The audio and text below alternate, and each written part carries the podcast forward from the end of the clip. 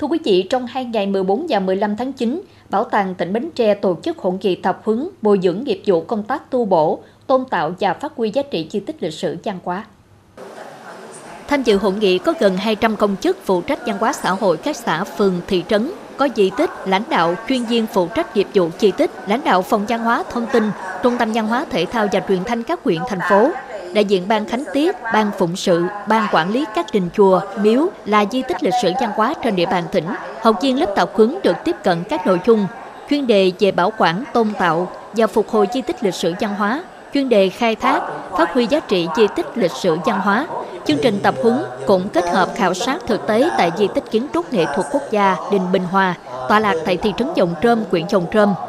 Lớp tập huấn nhằm nâng cao trình độ chuyên môn cho công chức, viên chức, quản lý nhà nước trong quá trình phát huy giá trị di sản văn hóa và các cá nhân đang trực tiếp bảo quản di tích hiểu hơn về nghiệp vụ để cùng làm tốt công tác bảo tồn, tôn tạo, phát huy giá trị di tích lịch sử văn hóa trên địa bàn tỉnh.